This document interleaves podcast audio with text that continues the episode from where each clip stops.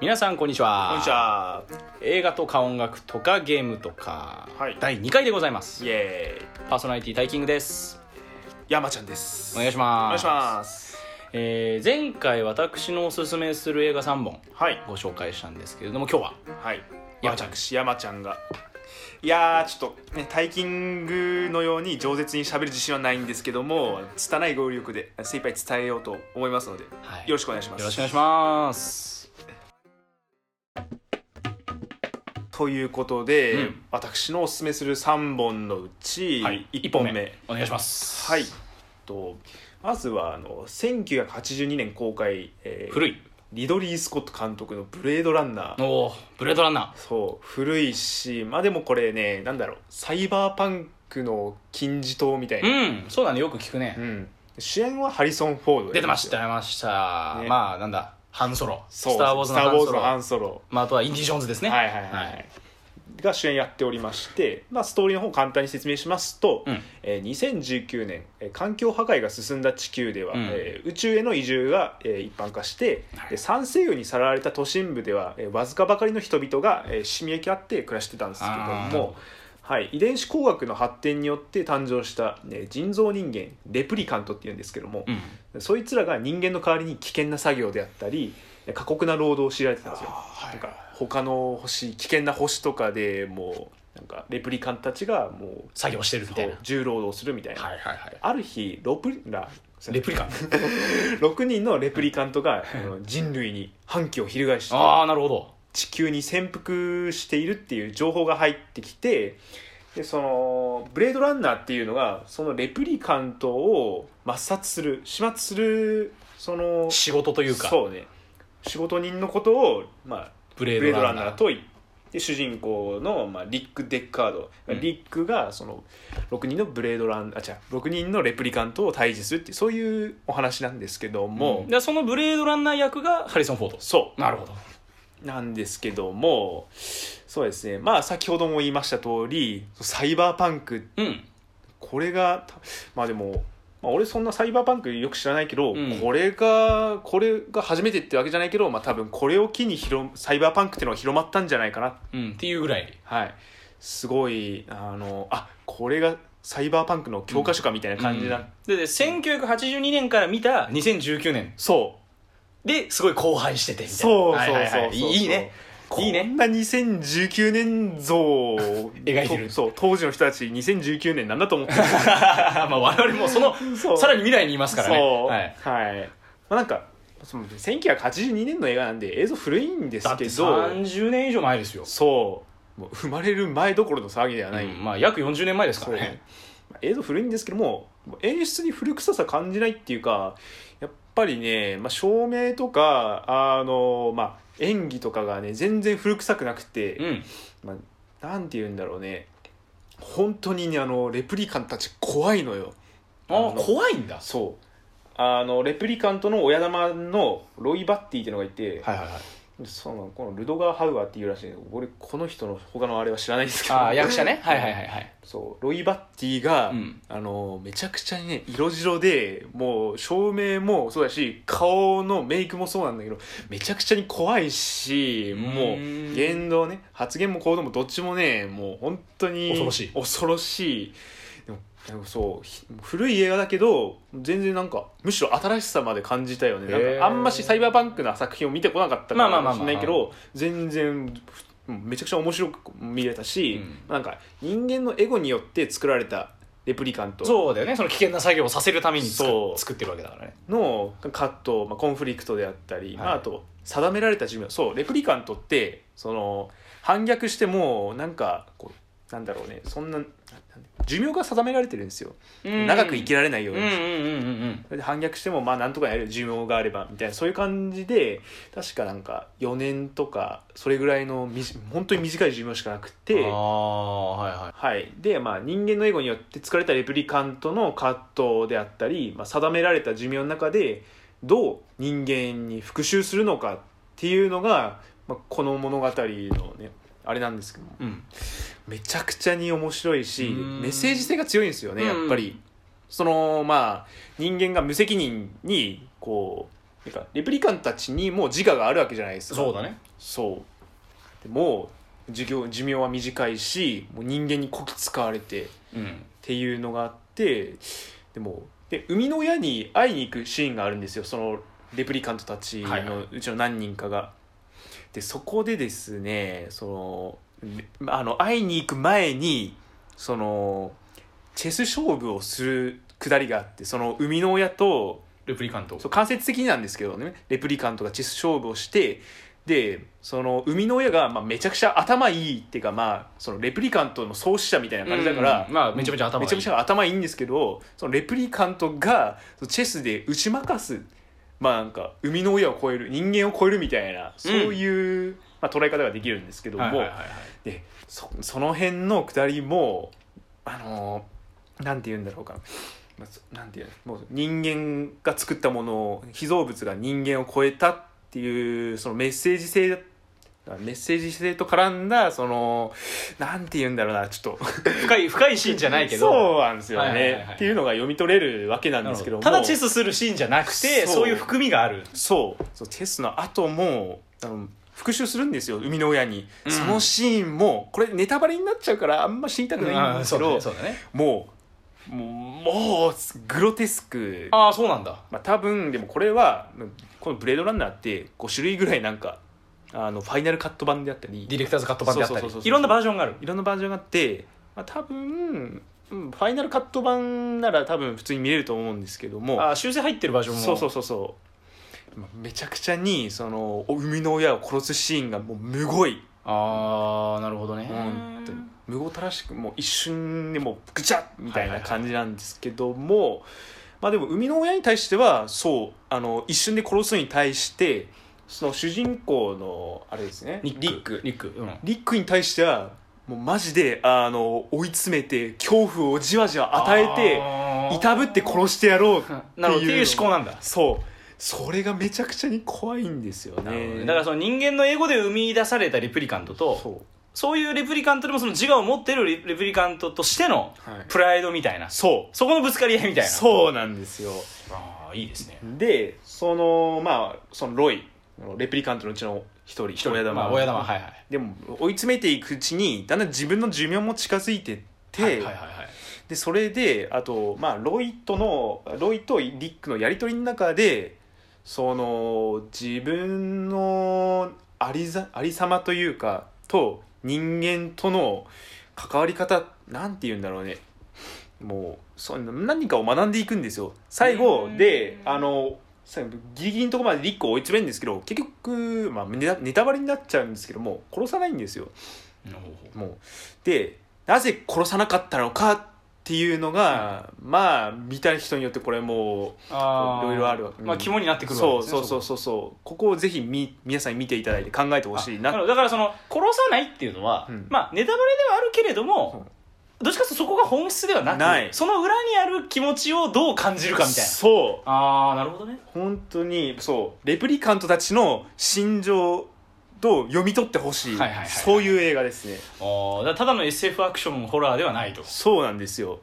なんでねもうもうサイバーパンク的な世界観もめちゃくちゃ楽しめるし、そのね人造人間たちの葛藤みたいのがやっぱり自個人的には一番の見どころかなって思うんですよね。ああなるほどどねはい、というわけで、え1本目「ブレードランナー」でしたはいちなみにこれ続編あるんですけどもああブレードランナー2049みたいなそ最近一昨年だか去年だかやうった一やつ昨ね年ぐらいですねうんこれはちょっとあ同じ世界あ同じはなんて言うんだろうキャラクターと設定を使った、まあ、めちゃくちゃ後の話で、まあなまあ、別の話というかあーあなんだこれなんだ結ろ構う評判低いそうですねパッとなんだろうパッとしなかったですねああなそうなるほどねそうなんかメッセージ性強いって言ってる人もいればなんか説明不足すぎてよく分かんなかった人っていうのがいてあーまあまあ、自分後者なんですけど、はいはいはいなんでまあでもめちゃくちゃ自分は無印のブレードランナー好きだけど2049の方は続編の方は好きになれなかったんでまあでも、まあ、ぜひそのブレードランナーサイバーパンクの原点って言ったら過言になっちゃうのかな、うんまあ、感まあ金字塔というかそ金字塔に触れていただきたい、はいそんな作品でありますはいありがとうございますはいうんでは2本目二い本き目たおいと思い願いますしますはいこちらの方はえー2019年公開、えーアンナ・ボーデン・ライアン・フレック監督の、まあコンビでやってるそう「キャプテン・マーベル」あ出ましたマーベルです来ました皆さん CU で多分21作目ぐらいかな20作目ですねすごいあの尻尾の方ですねそうあのーまあ MCU の最後ってインフィニティ・ウォーでなちょっと集まってエンドゲームのエンドゲームのこの直前にに公公開開されたやつですねそうですねもう鍵になってくるもうなんまあ MCU のシリーズあの「アベンジャーズ物語」の中でも結構大事な要素そうだねなんでまあでも今の説明で言うとすごいなんなんていうの他の作品とのつつながりが強いのかなって思っちゃうかもしれないですけどもあの本筋はそこじゃなくて単純にもう物語として面白い面白い、うん個人的に個人的には大好きなんですけどうも、んまあストーリーそうだねストーリーお願いしますはいあ主演の方はブリーラーソンブリーラーソンうんブリーラーソンだねはい。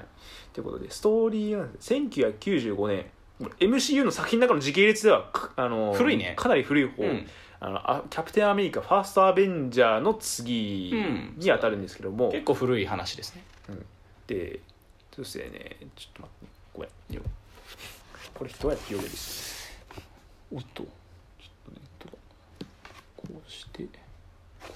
うはい、あざっすはいじゃあストーリはい、えーストーリーの本簡単に説明していただきますといただきますとじゃないしていたなんだっけ ごめんはいストーリーの方ですね簡単に話させていただきますと、うんまあ1995年 MCU 系列ではまあキャプテンアメリカファーストアベンジャーズの次に当たるかなり古いー、古いねはいうん舞台の方はクリー人っていう、まあ、宇宙人がいてそいつらの住んでいる惑星ハラっていう星があって、うんでその惑星ハラのえーエリート特殊部隊スターフォースに所属している主人公のバースはいでこのバースっていうのは6年前になんか事故があって記憶を失ってるんですよ、あのうん6年前より前のことは、うんそうだねはいで宿敵のスクラル人ってのがいて、はいで光線した後にその地球にこういろいろあって漂流してしまうんですよそうだねそうでスクラル人との光線の中でスクラル人にとらわれて頭の中をこ覗かれるじらみたいなそうそれでその中に自分の過去の自分の記憶の断片を見つけてはいでその中にまあ地球手のそぶ記憶みたいなそうそうそうそうってのがあってで、まあ、たまたま地球に漂流してでその中で、まあ、そう自分の記憶の断片を頼りにまあいろいろやっていくみたいな感じで,、うんそうだねでそこでもう戦力国土調停補強配備局これシールドって言うんですけどまああのえっと MCU の中だとその宇宙からの脅威に対抗する組織みたいな、はいあるんですねこの時はまだ全然宇宙とか関係なしにそうだねもう国土調停の国を守るみたいなそううんそう組そうそう織だったんだね最初はのエージェントであるヒューリー、はいこれも MCU の中ではね長官ですねそうそうそうニック・フューリーっていう人がいるんですけニどックフューリーっていうね長官がいるんですけどもで共にそのフューリーと行動する中でその、まあ、自分の記憶の断片であったりスクラル人の真実とかうん自分の出生出自っていうのを探ってあこういうことだったんだっていうのを見つけ見つけていく、はいそういうお話そういう話はいそうねだから結構そのそういうところを見つけていくっていうのが大事なんだけど、その内容を言っちゃう言っとちゃうと一番の肝なのでそうネタバレになっちそうゃだうねそういうお話なんだよぐらいにとどめそうないといけないですねこれネタバレを避けて魅力伝えるって難しいいや難しいですよ、うんそうまあでも、まあ、そんな作品の魅力なんですけども、まあ、なんかちょっと女性ヒーローなんですよそうだねキャプテン・マーベル、まあ、ブリー・ラーソン主演なんで、あの MCU の中では結構珍しいというけどあの他にも女性ヒーローはいているね何人かまあ23人はいるんですけども、うんこのヒー女性ヒーローキャプテン・マーベルというのはもう最強格そうこれ皆さんそうなんですよそうあの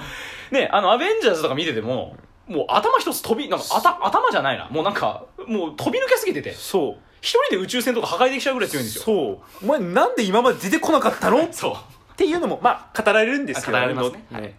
まあでもでそのでちょっとでも女性ヒーロー、ね、っていうことなんで、うんちょっとフェミニストへの配配慮が見えてきてしまう部分もあったりしてはいその露骨な場面結構あるんだよねその女性映画ですよみたいな女性解放みたいな、はい虐げられてきた女性みたいな像みたいのがこう露露骨骨にに描かれちゃってわかりますわかりますそうそこはちょっとうってなるんですけども、うんまあまあ、それを、まあ、そんなそんなのどうでもよくて、はいはいはい面白さ純粋にもうちゅ強い女性ヒーローこれねっていうのにその良さが伝わってくるなんて言うんだろうね本当にかっこいいんですよ、うんバースもうもうそれはさっきも言ってましたけど一人で飛行船ぶっ壊し たり そうだねそう超能力的な力はあるんですけどそれをバンバンに使ってってそうだねもうあもうもうそそのアクション自体はもう頭空っぽにしてそのそんな、ね、女性経営者がどうとかそんなん関係ないよ、うんうんただ単純に女性ヒーローかっけえっていうのをちゃんと見てみたい、うんっ、ていうのがまああとまあちょっとテンポが良すぎるっていうのがあってちょっとご都合展開といいますかあ地ー球に漂流してからそのなんて言うんだろうね自分の記憶のピースを集めていくその下り一連の流れがありますちょっねと都合いいかなってそうだねなるんだけ どあそれちょっとわかるかもしれないそうまあでもまあまあ、そこもまあそんなもんかっていう感じで見ていただいて、そうだね面白さはもう別に別のところにあるんで、うん、そうだね、うん、俺もそうだと思うそうそう難しくないこの面白さ言うと全部ネタバレになっちゃそうそうだねキャプテンマーベルはそうなんですよそうだからなんだろうね俺も思うけどそのなんていうのかなストーリー的な魅力を伝えてしまうとうんネタバレになるんですが単純にヒーローアクションとしてそう爽快でおもろいんで見てくれっていうそうこに帰結しますね そうですねもう彼が全部言ってくれました で本当にねうんあのまあ今ちょっと欠点の方をむしろなんかこう出してなんていうのそうだねあの女性のうんぬん関連とかまあ都合の良さとか、まあ、もう言っといた言ってはなんですけども、まあ、でもそれを全然補う補いもう補いすぎてもうこんなになるぐらい の面白さがあるあーなるんほでどいやねーでもちょっといやネタバレになるねえだめだよねなんでまあ見てくれとしか言いようがないです、はいただまあなんだろうこ個人的にあの俺が見た感じのはい感想だと確かにあの単発のヒーローアクションとしてすごく魅力的な映画だと思うんですがそういろんなネタがやっぱり MCU 見ないと分かんないっていうある、のが結構ふんだんにあるので、はいまあ見てから見ることに越したことはないですが、うんもちろん単発でこれを見てもうんしっかり強い女性ヒーローが見れますんで単純にねストーリーが面白いああ面白いよ面白いであとまあそのニック・フューリーうんもう MCU の中ではすごいもうなんていうんです強いというかか達観してそうだね若干ミステリアスというかなんていうんだろうこうお前今までどこに隠れてたんだとかなんだよちょっとこう謎に包まれた存在ですよねそうそうそうそうそう、なんですけども若き裏若きあ のニック・そフうだューリーのなんかちょっとしたあのなんていうの初々しい面といいますか、うんそうだねあとはなぜこんな達観してるのかっていうのもあのこの作品の中にありますそうだねはい、っていうわけでちょっと今のではちょっとつあんま伝わんなかったと思うんです けどもあと PV も見てもそこ PV の中に俺のか俺の感じた面白さはちょっとなくてああなるほど実際に見ていただかないと わからないはいそうですね見てほしいね確かに、キャプテンマーベルはというわけで2本目キャプテンマーベルでした、はいありがとうございます3本目の方に行かせていただきますと、はいお願いしますはいこれ2010年公開、まあ、日本では2012年に公開まあはい、なったんですけどもこうイーライ・クレイグ監督の「タッカーとデイル」えーちょっと待って、ねタッカーとデイル史上最悪についてないやつらだっけかな そうだそうだそんなサそブうタイそトうルそうそうそうそうでこれはですねもうこれストーリーの方がねこう勘違い勘違いを呼ぶはちゃめちゃホラーコメディーうんそうだねそうホラーコメディーに外れはないんじゃないかって俺この作品見て思ったようんね、うんうん舞台はもうえーっとですね舞台の方は20年前に惨殺事件の起きた山小屋で はいそこでそのアリソンをはじめとする大学生グループ、うん7人ぐらいシーンぐらいだねと中年男性2人タッカーとデイうル、んそうだねそいつらによって巻き起こるあの、まあはちゃめちゃホラーとそうか恐怖の惨劇そうだね恐怖の惨劇だねあれはうん確かにこれはちょっと最初のシーンでまず騙されるん、まあ、ここ言っていいのかな言ってんじゃないあの予告編そんな感じだからまあそうだね、うん最初ね大学生グループ目線で話が始まってそうだねそうでその車ですれ違うんだよねタッカーとデイル、うんうんめちゃくちゃ怪しいしそうねであとなんかなんかコンビニみたいななんていうの、うんショップねショップに入ったらもうなんかこうめちゃくちゃなんかガン飛ばしてくるし、うんやべえよあいつらみたいな感じでね、でもあいつらと関わらない方が良さそうだぜみたいな感じで話進んでって、でその大学生グループのうちの一人のアリソンっうんていう女性のねうん学生がねお川に落ちたんですよそうだね落ちちゃうねでタカとデイル釣りしてたところででたまたま助けてあげるんですよ、うんそう優しいそうだそう本当は優しいんだよねその二人そうはなんですよすごいちょっとお茶目なそうおじさん二人なんだよそうそう間抜けな二人組なんですよ真面目な二本当に人組、だねでそう山小屋に、うんあの持ち帰っちゃうっていうかうん看病してあげるんうでんすよ、看病してあげるねそれを大学生グループが「やべえアリソン誘拐されたぞ」つって殺殺人鬼に殺されちゃうみたいなそうそうそうそうそういう勘違いをするんだよそうねそうその山小屋もめちゃくちゃ怪しい怪しいねそうなんですよその二人はその山小屋をあの別荘として買ったんだよね確そうかそうそうそうそうそうで楽しく山小屋でこうウキウキ二人で男二人で楽しくなんかアリソンを看病してあげてみたいなそうそうそうそうそうそうでもアリソンはその二人と触れ合ってあめちゃくちゃいい人だなってなるんですけど、うんそうだねアリソン以外の大学生たちはそんなのもう知らないからそ なんかもう武器む武器を持ってうんもう山小屋囲ってうんこう、いつなんか復讐してやるそうそうそうみ乗り込んでやろうかみたいな でもうそう勘違いというかすれ違いのすれ違いによって大学生グループうがうんどんどん勝手に死んでいでいくくという はいそうだそうねそれがめちゃくちゃに面白いうんだからそれがどう死ぬのかとかはあの見てそう笑ってほしいそうこれ本当に間抜け間抜けアリアリソン以外の登場人物みんなそう間抜け俺だからまあ、いろんな映画見たけど、うんあんなに全部の登場人物が間抜けない映画はねそ う初めてだねそう勝手に死んでくんだそうねそこがめちゃくちゃ面白いだからそのすれ違いって、うんあの大学生は勝手に死んでくじゃんうんミスでそうねでそのミスをタッカーとデイルが殺したって仲間が勘違いするんだよねそうその勘違いだから大学生グループはどんどんどんどんタッカーとデイルを殺人鬼扱いしてそうそうそうタッカーとデイルはどんどんどんどんなんか大学生が集団自殺してるぞみたいなそうそうそうそうなんか勝手に死んでくぞやべえぞこいつらなんみかたいななんかお前の友達になんかなんかあの薬物施設から出てきたやついないかみたいなことを さ聞くシーンとかあったけどそうそうみんなそうタッカーとデイル側からしたらさもう大学生側でみんなおかしいしそうねっていうのがあってねまあそこのねこうはちゃめちゃ具合というかそう面白かったなあれそうまあ全然あの肩の力張らずにそうだねもう気楽に見ていただいて、うんなんかそうねああいうのは本当に何も考えずにあはははって笑ってみるのが一そうそうそう番そうこれね友達とかとね見てそうね何これみたいなあそれ一番いいかもねそう、ん、なんか俺家でうん部屋部屋で一人で見てたんだけど、あれはやっぱ友達とかと家族そねわちゃわちゃ見るのが笑い合って分かっちゃってほしい、うんそうだねまあ、あと注意点があるとすれば、うんもうちょ R15 なんだよねああそっか結構グロいそうね結構グロいあねの PV にあったかなあるあるあるあると思うあのさ粉砕機みたいなのうがあってん突っ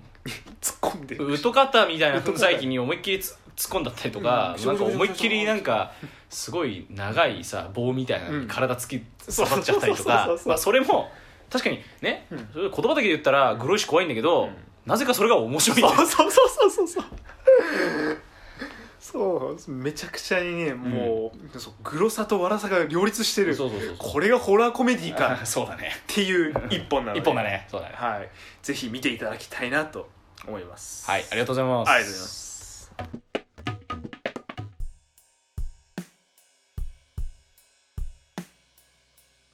はいということで3本も紹介させていただいたんですけどもありがとうございますその中でもちょっと「キャプテン・マーベル」はうんこれちょっと選出ミスだったそうかなだといねうとこうんそうだね撮り終わった後になんかあこれミスったなみたいな そうそうこれを全部魅力言っちゃうとうんっていうのがあってねそうだね逆にそのタッカーとデールはもう中身ないっていうか、もううん本当にひたすら死んでいくのをガハハって笑う感じだから本当になんつうのネタバレのしようがないみたいなそうだねどうだった3本のうちどれがそうだねどれかといっても私あのちゃんとあの話についていくためにですねおタッカーとデビル自分で見てたんですよあーでまあまああマーベルは普通に MCU 好きだからうん見てて、でブレードランナーだけちょっとやっぱ暇なくて見れなかったんですけど、そうだねいやずっと気になってはいたんだけど、はい単純にハリソン・フォード見てえなって思ったんだけどハンソロを見たいそうハンソロを見たいって いうただあのなんかそういうなんていうのホラーテイストだってのは思わなかったしそうなんかもうちょっとそういう人造人間と人間の戦いとかなのかなって思ったらそうじゃなくてもっとその人間のエゴとその作られた命のプライドみたいなそあ深いじゃんうそうなんですすごい気になりましたねはいなるほどいねやーブレードランナーの魅力が伝わっていたら幸いです、でちなみに配信とかだとブレードランナーは配信ないんだよね確かにそう借りてきたみたういんうん俺もね確認したらなかったっすねうん、でえー、とキャプテン・マーベルは、もうえー、とディズニープラスそうで、えータッカーとデイルはアマプラで見れますそうだねアマプラなんで多分一番見やすいんじゃないですかね なんであのそうだねあのアマプラでタッカーとデイルを見て、そうえネットフリックスアイアマーヒーローを見ていただいて はいあのグロさのコンビネーションっていうか、そうそうそううんまあ、そんな感じでございます、はいまあまあこんな感じで、まあ、我々おすすめ映画はいえー1回2回で3本特集してきたんですけどはい次回に何喋ろうかなーってちょっと迷ってるんですがせいやねあのまあ基本的に映画の話をいろいろしたいなとは思ってるので、はいまあ、実は僕らあの昨日と一昨日って、えー、と2日で2本ずつで4本せやね映画館映で画館 で4 4本見てきましたね家で2本ずつとか見るのはもう当たり前になっちゃってまあ俺はそうだね映画映画館館でで二2本本っていうのは初めてだっ初めてだった俺はさすがに初めてだったんだけど楽しかったね、た楽しかっためちゃくちゃ、うん、だからちょっとその辺いろいろうん見たのやっぱあったんで、うんその辺ちょっと単発で喋れればそうね2人で見た映画についてひたすら語るみたいな、うん、ちなみに、えっと、うちら見たのが「えーっとデッド・ドント・ダイ」っていうゾンビ映画これはすごい低予算な感じがしてめちゃくちゃ面白よかかっったたねですえーっとあとは、えーアベンジャーズ・エイジ・オブ・ウルトラこれはもう金かかった SF だよ、もううんめちゃくちゃ良かった、マン」 そうだね まあまあまあどうせアベンジャーズだからうちら見てんだけど、うんまあ、映画館で